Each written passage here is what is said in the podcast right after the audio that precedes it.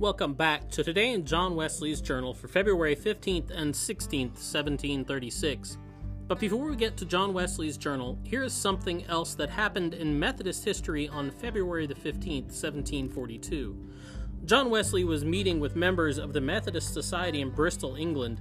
The group was struggling with a financial debt, and it was suggested that a weekly collection be taken up until the sum was paid off there were concerns that it would be a burden on the poorer members. Captain Foy, who had suggested the plan, offered to organize their group and check on their well being. What they had stumbled into was the basis for the famous Methodist class meetings. Wesley remembers the event like this.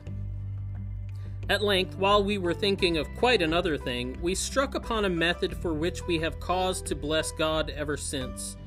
I was talking with several of the society in Bristol concerning the means of paying the debts there, when one stood up and said, Let every member of the society give a penny a week till all are paid.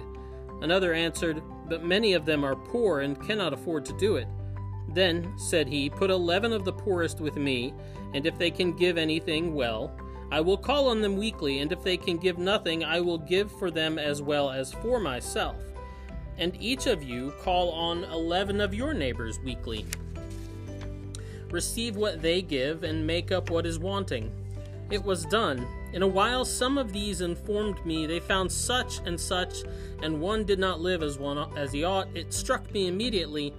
This is the thing, the very thing we have wanted so long. I called them together, all the leaders of the classes, so we used to term them in their companies and desired that each would make a particular inquire, inquiry rather, into the behavior of those whom he saw weekly. They did so.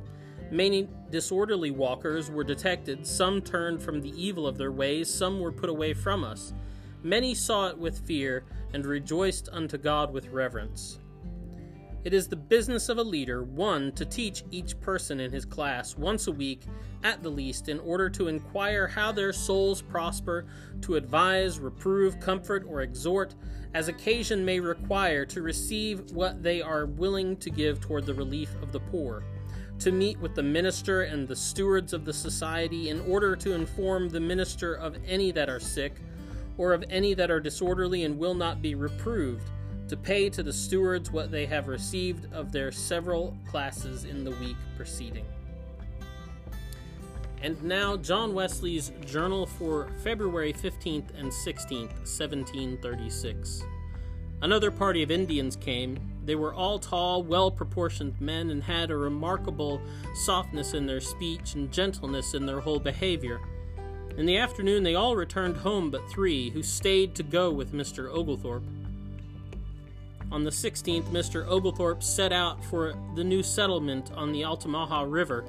He took with him 50 men, besides Mr. Ingham, Mr. Hermsdorf, and the three Indians. And now we return to our time, but we'll be back on the 19th for another entry in John Wesley's journal. Have a good day.